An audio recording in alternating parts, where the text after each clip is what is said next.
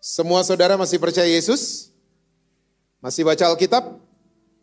Jangan sampai enggak itu ya. Saya mau cerita sedikit buat saudara-saudara. Dua bulan lalu saya pergi ke Sumatera Utara.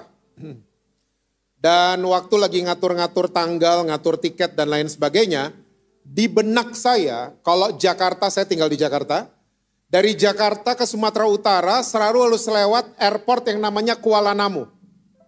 Di benak saya.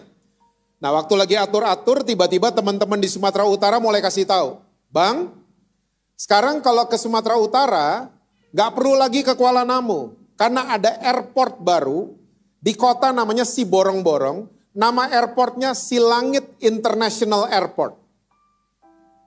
Ini sebenarnya airport lama bang, tapi dulu kecil, sekarang sudah diperbesar sama pemerintah. Dan Boeing, Airbus semua bisa mendarat di situ. So ke situ aja, karena acara kita di Tanah Karo, gak jauh dari situ. Nah singkat cerita waktu terbang, ternyata waktu tempuhnya juga lebih pendek daripada Jakarta Kuala Namu. Jakarta Kuala Namu bisa dua jaman lebih, ya, tapi Jakarta Silangit hanya dua jam sudah mendarat. Dan yang saudara mesti tahu, waktu pintu pesawat dibuka, saya nggak akan lupa, itu pukul 10.30, setengah 11 uh, eh, pagi menjelang siang. Waktu saya keluar dari pesawat, itu suhu udaranya 24 derajat Celcius. For the very first time, saya mendarat di Indonesia, saya kedinginan. Dan smellnya bukan smell polusi. Smellnya itu pine trees, ya, you can smell flowers, berasa mendarat di Eropa, saudara. Saya percaya itu Sumatera Utara waktu masuk di terminal. Ketemu sama orang-orangnya baru percaya, oh ini ternyata Sumatera Utara. Ya. Dan waktu dulu mau ke Danau Toba dari Kuala Namu, itu kalau jalan naik mobil santai gitu ya, ngopi-ngopi, makan-makan, itu bisa sampai 5 jam. Kuala Namu, Danau Toba. Dari Silangit International Airport ke Danau Toba, nggak sampai satu jam, udah sampai. Nah, ternyata Bandara Silangit ini adalah salah satu proyek infrastruktur yang dibangun sama pemerintah Indonesia. Ya, dan masih banyak lagi. Jalan tol Jakarta Surabaya lewat dikit. Ini juga salah satu infrastruktur yang dibangun sama pemerintah Indonesia. Sampai kemarin waktu sebelum lebaran saya cek komen-komennya orang yang lagi mudik.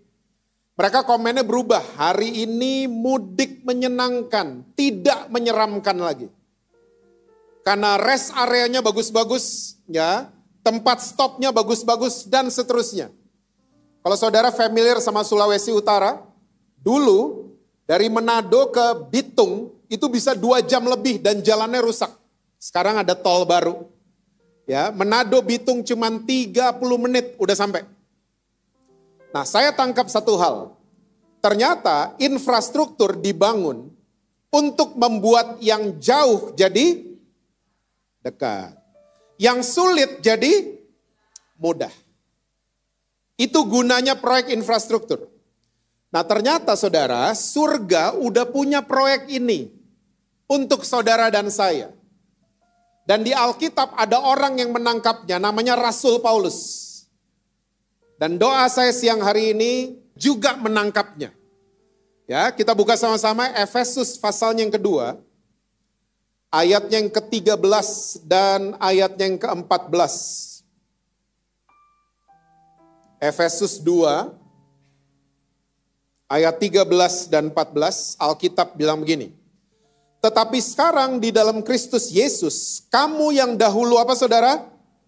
Jauh sudah menjadi dekat oleh darah Kristus. Karena dialah damai sejahtera kita yang telah mempersatukan kedua pihak dan yang telah merubuhkan tembok pemisah, yaitu perseteruan. Ternyata Rasul Paulus nangkep nih, oleh darah Kristus kita yang tadinya jauh dibuat menjadi dekat. Dan Kristus itu damai sejahtera kita yang mempersatukan kita.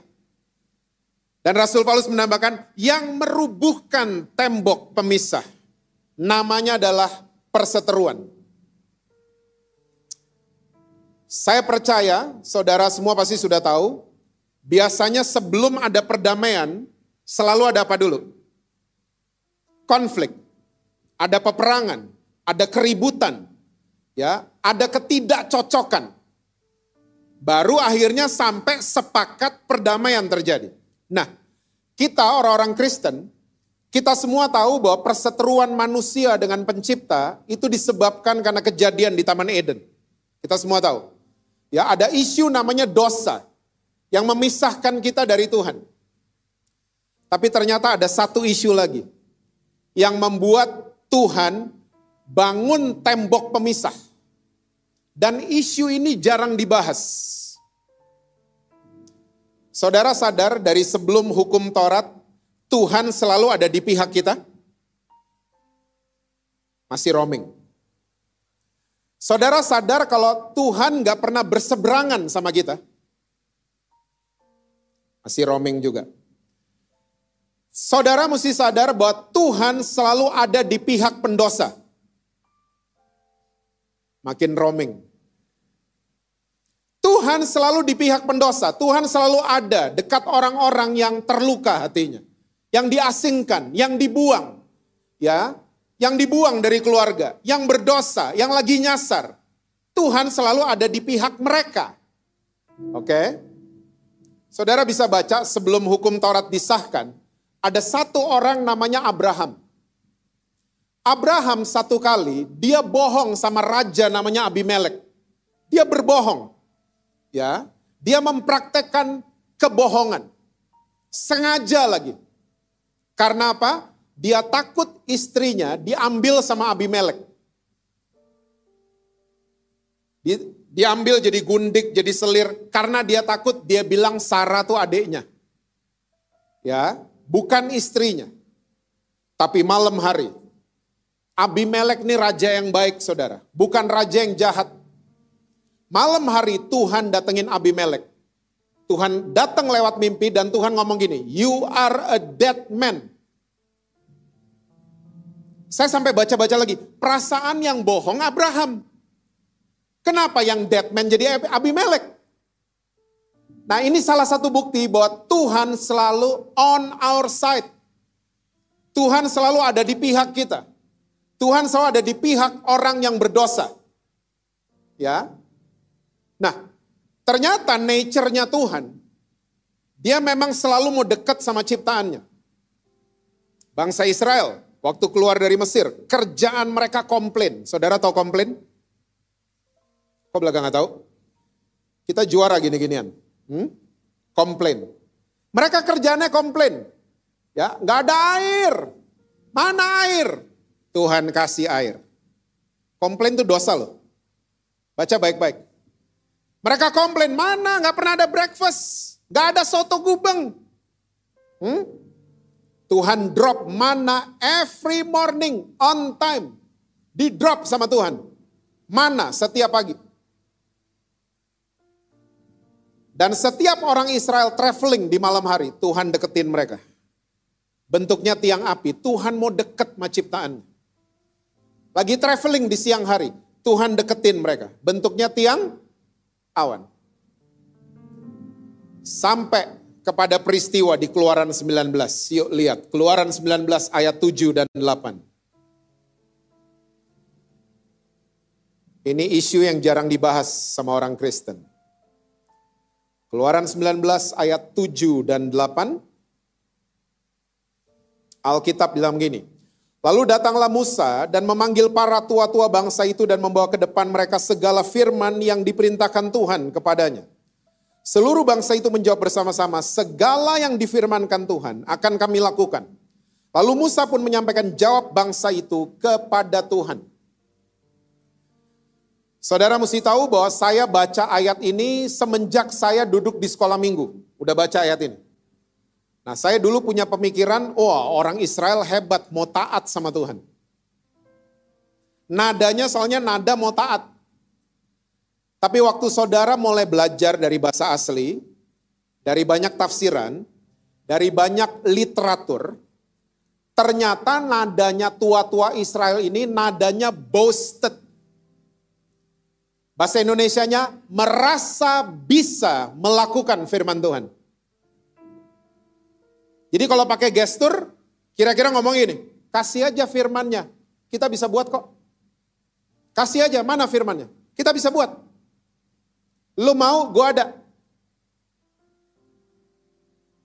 Mereka berpikir dengan mereka perform, ya performance mereka bagus, Tuhan akan sayang sama mereka. Dan Musa waktu dengar jawabannya tua-tua Israel, Musa kasih tahu jawabannya kepada Tuhan. Lihat reaksinya Tuhan.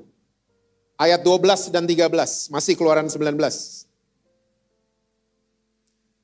Keluaran 19 ayat 12 dan 13. Sebab itu haruslah engkau memasang batas, border, tembok, pemisah.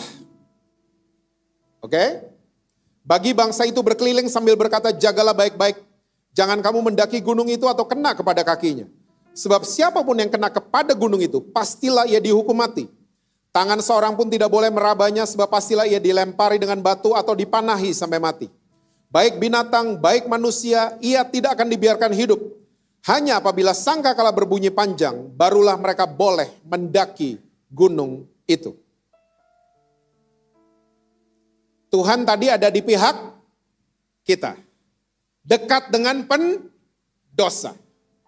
Dekat sama orang-orang yang complaining. Ya, deketin orang Israel. Tuhan nature-nya seperti itu. Tiba-tiba waktu Tuhan dengar jawabannya orang Israel. Firmanin aja kita bisa buat. Tiba-tiba Tuhan kasih kondisi. Tuhan bilang sama Musa, Musa pasang batas border. Kalau kalian ngerasa bisa, here's the deal. I am holy, stay away. Saya Allah yang kudus, kamu jauh-jauh. Ada batas sekarang. Ada tembok pemisah. Ada border antara saya dengan kamu. Kamu sentuh kakimu aja di Gunung Sinai. Kamu mati. Golden Retriever kamu sentuh kakinya di Gunung Sinai. Mereka mati. Binatang piaraan, kamu semua nggak bisa datang deket-deket. Ingat tadinya Tuhan yang mau deket. Sekarang Tuhan pasang batas, jangan deket-deket. Dan ini adalah alasan Tuhan mensahkan hukum Taurat di pasal berikutnya. Keluaran 20 masih ingat? Ada 10 aturan. Hukum Taurat. Gak ditulis di keluaran 20, tapi saudara bisa baca di Yakobus 2. Ya, di perjanjian baru. Ini 10 peraturan, ngelanggar satu, ngelanggar semua. Nah lo, kamu cuman berbohong, kamu sama dengan penzina. Sama. Kamu cuman benci sama saudaramu, kamu sama dengan pembunuh. Ngelanggar satu, ngelanggar semua. Dan saudara mesti tahu, 1500 tahun orang Israel gagal melakukan hukum Taurat. Even the greats, Daud, Salomo, semua gagal melakukan hukum Taurat. Gak ada yang berhasil. Tuhan datang. Yesus datang ke muka bumi ini. Kalau saudara masih ingat, dia melakukan khotbah di bukit. Dan waktu dia khotbah di bukit, 10 aturan ini di-upgrade. Mateng nggak lo? Hmm? 10 aja udah pada gagal, di-upgrade sama Yesus. Kamu pernah dengar aturan jangan berzina? Well, I'm telling you, you just undressing a woman in your mind, kamu sudah berzina. Nah lo, kamu benci sama saudaramu, kamu sama dengan pembunuh, di-upgrade. Makin gak bisa, Maksudnya Yesus begini. Yesus nggak jahat sama saudara dan saya. Yesus cuma mau kasih pesan gini. Hei, kita semua perlu Tuhan Yesus. Gak bisa pakai kekuatan sendiri. Kita perlu sama Tuhan Yesus setiap waktu, setiap saat. Jangan merasa perlu sama Yesus kalau ada masalah doang. Jangan lagi merasa perlu sama Yesus kalau datang di kebaktian. Kalau terbentur sesuatu, baru perlu sama Yesus. Kita perlu Yesus setiap waktu, saudara. Kita nggak ada yang bisa. Jangan kayak orang Israel, firmanin aja, kita bisa, kita nggak bisa. Tanpa Tuhan kita nggak bisa. Hmm? Kita perlu kuasa roh kudus di dalam kita. Untuk memampukan kita. Saya naik ke gereja saudara tadi pagi, saya masih deg-degan. Orang-orang suka bingung, heran sama saya. Jess, kamu udah 27 tahun pelayanan. Yang dideg-dekin tuh apa? Hah? Saudara mesti tahu, deg-degan is very good. Itu namanya kita mengandalkan kekuatan Tuhan, bukan kekuatan sendiri. Saya udah kerjain kerjaan yang sama pak, udah 20 tahunan. Hey, be careful. Hah? Jangan berpikir usaha kita berhasil karena kita doa pagi rajin. Jangan mikir kayak gitu. Orang Israel berpikir karena performance Tuhan sayang sama saya. Dan itu kepengaruh sampai hari ini. Banyak farisi dan ahli Taurat modern hari ini. Yang merasa karena kebaikan saya, Tuhan sayang sama saya. Tender saya gol karena saya rajin memberi buat gereja dong. No, no, no, no, no. Saudara perusahaannya diberkati sama Tuhan, itu karena Tuhan Yesus yang baik sama saudara. Bukan karena saudara yang baik, bukan. Yesus yang baik sama kita. All the time, dia selalu baik. Tapi again, kita sering kali ke interrupt pikiran kita. Oh ini karena karena saya, karena saya. Ya, glory kemuliaan buat Tuhan dan dikit buat saya. Bayar harga. Sering dengar pesan itu? Gak ada yang bisa bayar harga loh. Karena harga sudah dibayar lunas sama Tuhan Yesus di atas kayu salib. Kita apa? Nah karena waktu saudara. Rasul Paulus menangkap proyek infrastruktur dengan terminologi yang berbeda. Dia menyebutnya dengan pelayanan pendamaian. Ya, yuk kita buka sama-sama 2 Korintus pasal yang kelima.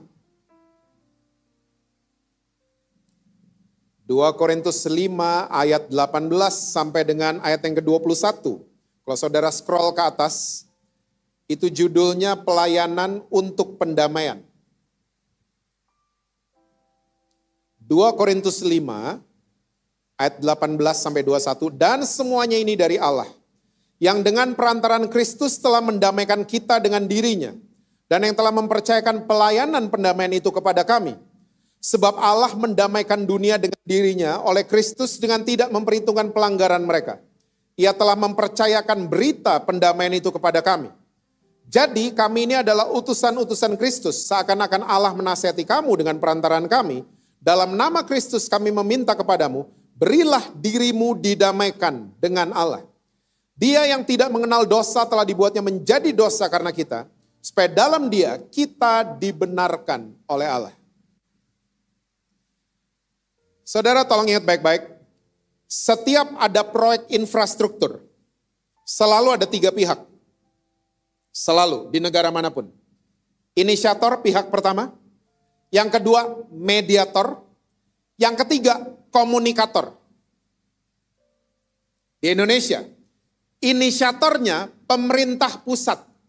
Betul. Dan waktu pemerintah pusat mulai membidik, oh ini ada daerah yang mesti dikembangin, mesti ini, mesti itu. Pemerintah pusat kirim mediator. Di Indonesia yang sering dikirim adalah Pak Menteri yang demen musik rock tuh, yang jago main drum. Namanya Pak Basuki. Ya, halo Pak Basuki. Salam hormat. Rambutnya ubanan. Dia yang dikirim. Dan dia kerjaannya paling ribet bebasin tanah, yakinin warga, ya duduk dengan pemuka-pemuka adat. Dia kerjanya paling ribet, mediator. Dan waktu proyeknya jadi, pemerintah mengharapkan semua orang-orang yang menikmati akan menjadi a good communicator. Kayak saya tadi cerita soal Silangit International Airport. Karena saya ngalamin, saya ceritanya itu very good. Breakthrough. Kelihatan tadi beberapa mata langsung pengen ke Silangit International Airport. Nanti aja travel lokanya nanti. Karena saya ngalamin, saya bisa cerita. Karena saya ngalamin. Ya. Di dunia F&B, food and beverage, ada istilah yang terkenal, let your network work. Kalau saudara punya restoran, terus ada orang datang ke restoran saudara, ya, dan dia makan di restoran saudara, dan tiba-tiba dia dilawat, dijamah sama makanan saudara. Apa yang orang ini buat? Dia mulai foto itu makanan. Betul? Habis difoto nggak foto aja kan? Diposting. Dan waktu diposting, dikasih caption. Guys, ini enak parah. Betul ya? Hah? Di tag gak nama restoran saudara? Di tag. Saudara gaji mereka? Enggak. Saudara gaji waiters? Ya. Tapi waiters waktu ditanya, ini yang enak yang mana? Hmm, kata chef yang ini. Gak tahu mereka, karena mereka cuma dapat knowledge. Gak disuruh merasakan. Beda. Let your network work. Nah ternyata di 2 Korintus 5 sama. Saya bacain lagi ya, ayat 19 saya bacain. Sama, ada tiga pihak, sama. Sebab Allah mendamaikan dunia dengan dirinya oleh Kristus dengan tidak memperhitungkan pelanggaran mereka ia telah mempercayakan berita pendamaian itu kepada kami. Sama ada tiga pihak. Satu inisiator, Allah. Dia mendamaikan dirinya dengan dunia. Bahasa Yunaninya kata lasso, kata kerja ini. Jadi Allah tidak didesak oleh siapa pun, dia nggak disuruh sama siapa pun. Dia sendiri yang initiate merubuhkan tembok pemisah. Terus surga kirim mediator. Siapa namanya? Yesus. Kerjaannya paling ribet. Bukan bebasin tanah. Tapi bebasin saudara dan saya dari dosa. Dan dia mau yakinin kita untuk percaya sama dia. Percaya sama dia. Nah, kita-kita yang ngalamin didamaikan dengan Allah.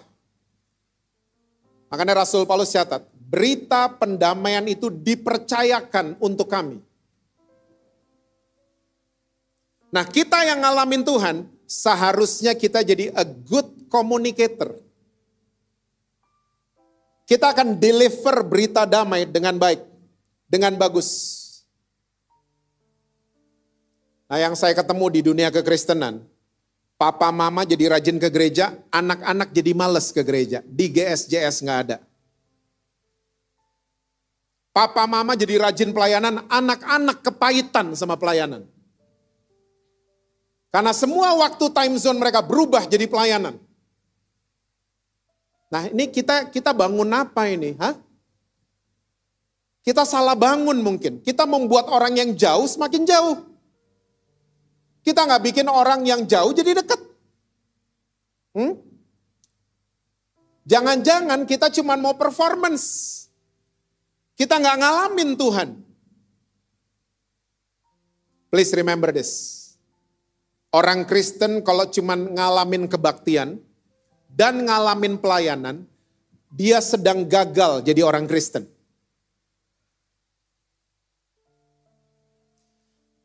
Karena orang Kristen, Kristen yang berhasil adalah orang Kristen yang mengalami perjumpaan pribadi dengan Tuhan Yesus.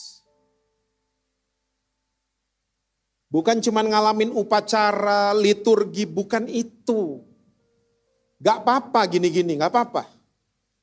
Tapi yang paling penting abis saudara terima doa berkat, kita ngalamin Tuhan Yesus. Tuhan Yesus terlibat dengan action kita. Kalau kita ngalamin, berita yang kita sampaikan buat orang, bukan katanya, updated banget. Karena kita ngalamin.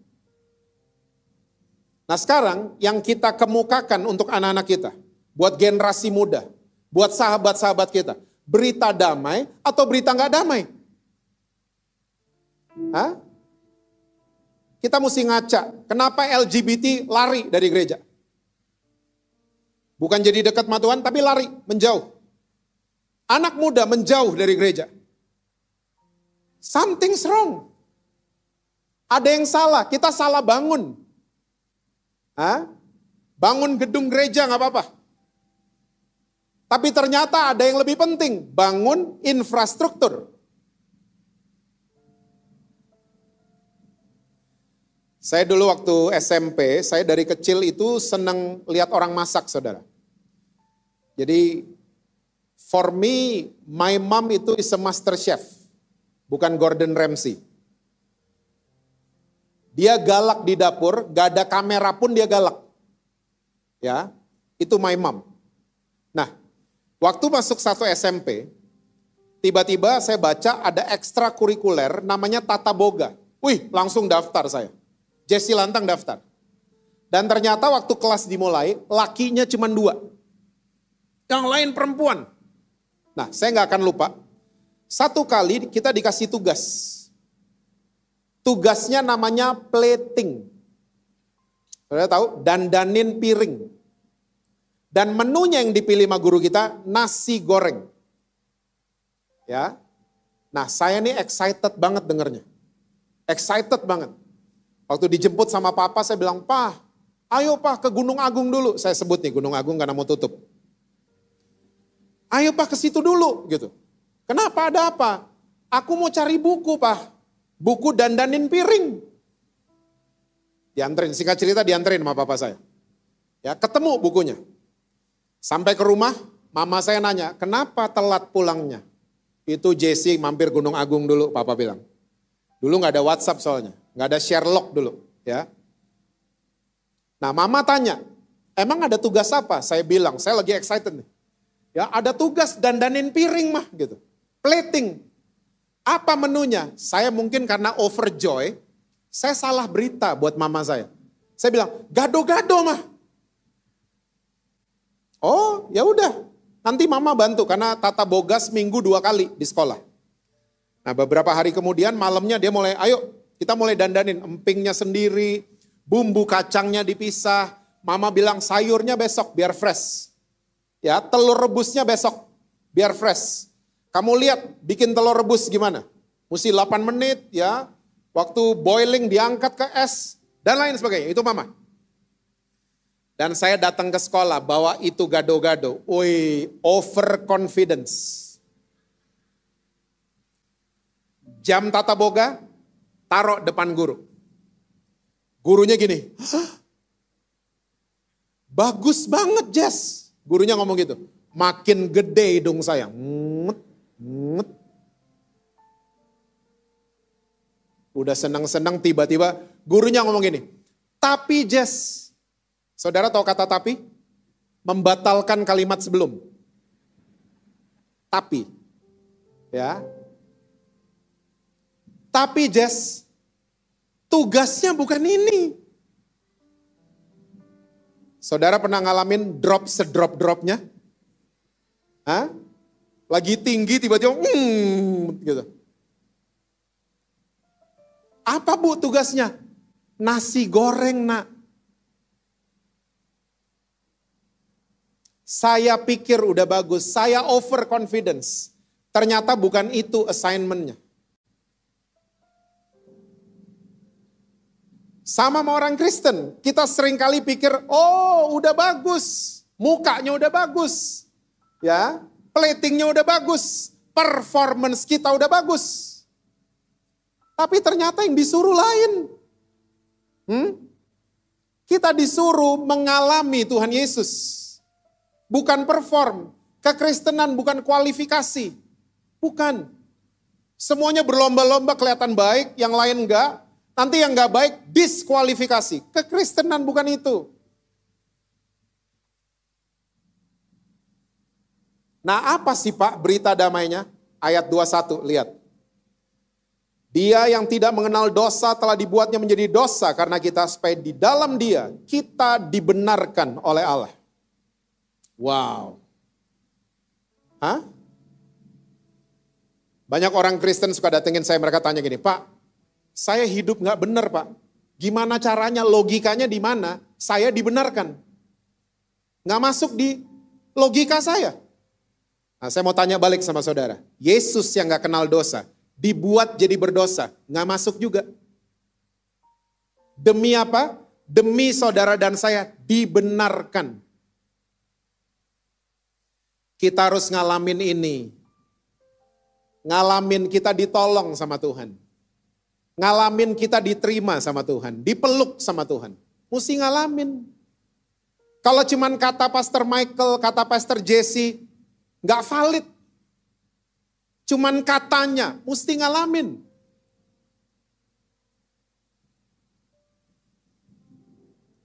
Anak saya yang nomor dua, Pangeran, waktu dia masih umur enam tahun, dia belajar sepeda, saudara.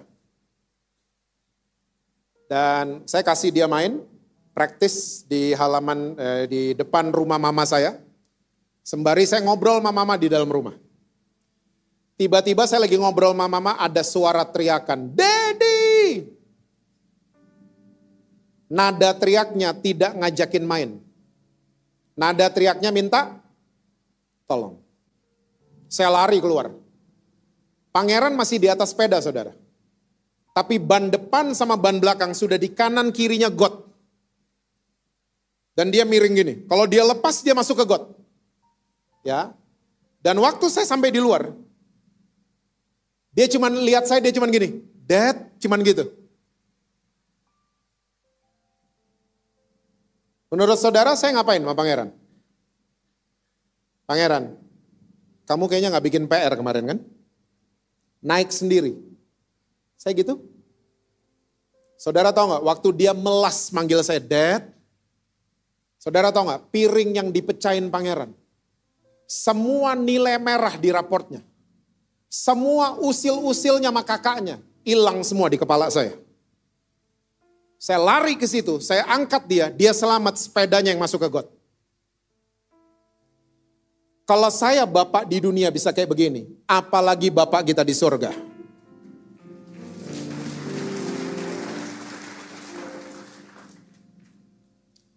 Saya kebetulan hobi goes. Sesekali pangeran ikut, sekarang dia udah 22 tahun. 22 tahun sekarang. Kalau goes sama dia, belokan, set, ada got, dia dari belakang ini. Dad, hati-hati ada got. Perasaan gue ngajarin. Itu namanya tahu diri. He know he got saved. Dia nggak mau tercebur di lubang yang sama. Itu. Makanya saya bilang dari tadi, kita nggak berhasil pakai kekuatan sendiri. Nggak berhasil. Hah? Firmanin aja, kita akan lakukan. Enggak. Kita bisa lakukan kalau ada Kristus di dalam kita.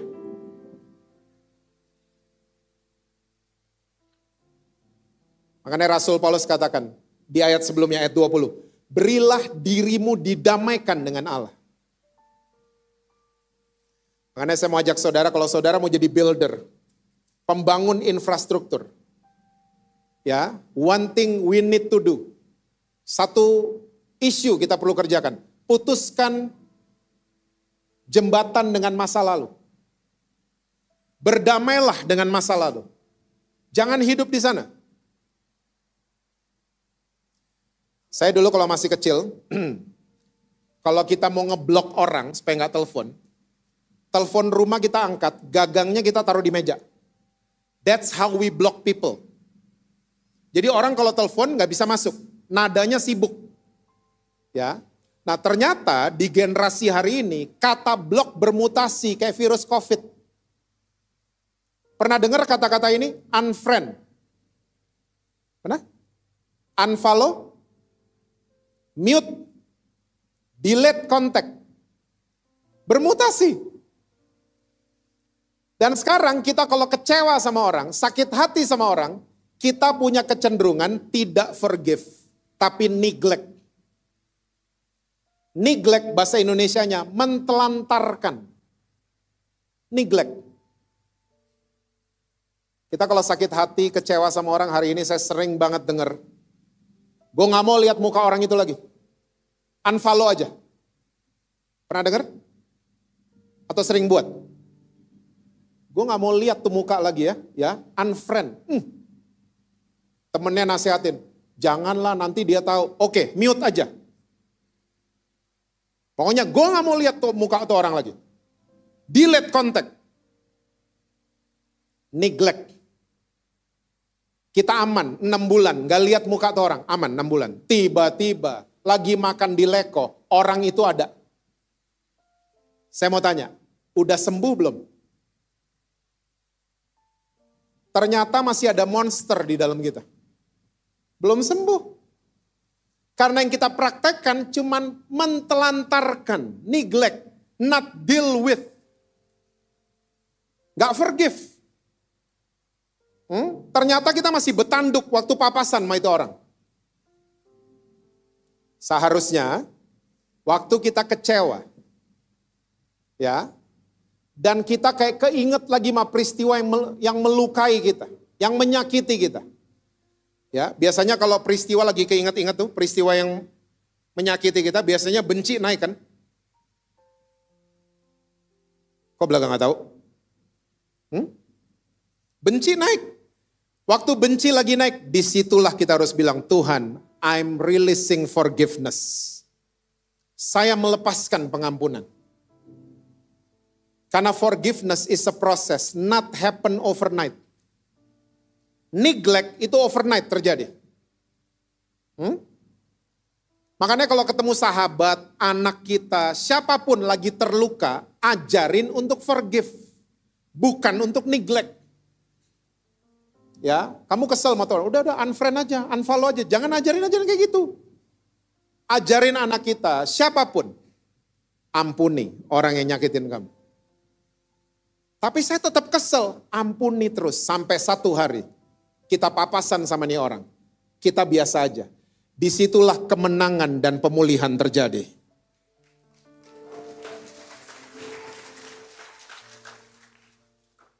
berilah dirimu didamaikan dengan Allah. Berdamai dengan masa lalu. Saya percaya kita punya kesanggupan untuk membangun jembatan ke masa depan. Bulan kemarin ada dua transgender minta dibaptis dua orang. Satu aja terima Yesus, malaikat bersorak-sorai. Ini saya bilang dua, saudara diem aja loh. Hah? Dua transgender. Dua. Saya tanya, kenapa mau dibaptis? Mereka jawabnya cuma gini, simple. Saya pikir selama ini Tuhan marah sama saya. Tuhan hukum saya. Berita itu yang dia dengar. Hah? Berita yang tidak damai yang dia dengar. Ternyata sekarang saya dengar Tuhan Yesus baik sama saya. Tuhan Yesus ampuni saya, bahkan dia mau mati buat saya. Cuman gitu ngomongnya. Mau berubah, minta dibaptis, gak pakai lagi makeup, wig dibuang, ya ternyata ganteng, tapi masih ngondek, masih agak gini, Hah? Gak apa-apa, yang penting mau berubah infrastruktur, membuat yang jauh jadi dekat. Transgender. Saya bisa cerita sampai malam buat saudara. Banyak orang cuma dengar berita damai, mereka mau berubah.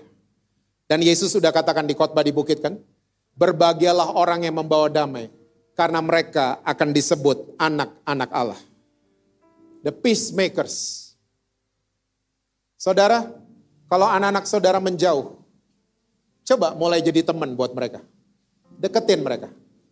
Kasih berita damai. Bukan nakut-nakutin mereka. Gereja, nanti gak lulus ujian loh. Itu gak damai. Hah? Saya digitu-gituin loh dari kecil. Ayo gereja, Tuhan mau datang. Dari kecil Tuhan mau datang. Hmm? Saya digituin, saya jadi punya ketakutan sama Tuhan. Bukan respect. Bukan hormat sama Tuhan, tapi takut. Salah. Beritanya salah. Saya sedang memandang muka-muka a good communicator di ruangan ini. Yang akan membangun jembatan supaya orang-orang yang jauh jadi mendekat kepada Yesus. Orang-orang yang ketemu saudara. Mereka ketemu saudara, mereka nggak alergi lagi. Lihat orang gereja. Tapi oh saya lihat ada berita damai lewat itu orang. Justru mereka makin mendekat kepada Yesus. Dan lihat saudara, orang yang mendekat kepada Yesus, cuman Yesus yang sanggup merubah orang tersebut. Yang penting mereka mau datang mendekat lewat kehidupan kita. Amin.